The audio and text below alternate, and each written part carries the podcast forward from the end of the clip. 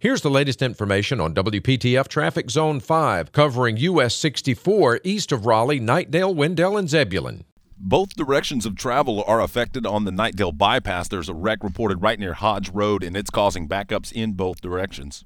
Tune to AM 680 WPTF, the traffic station with traffic reports every 10 minutes on the 8s, morning and afternoons. Zone by zone reports are an exclusive feature of WPTF Triangle Traffic.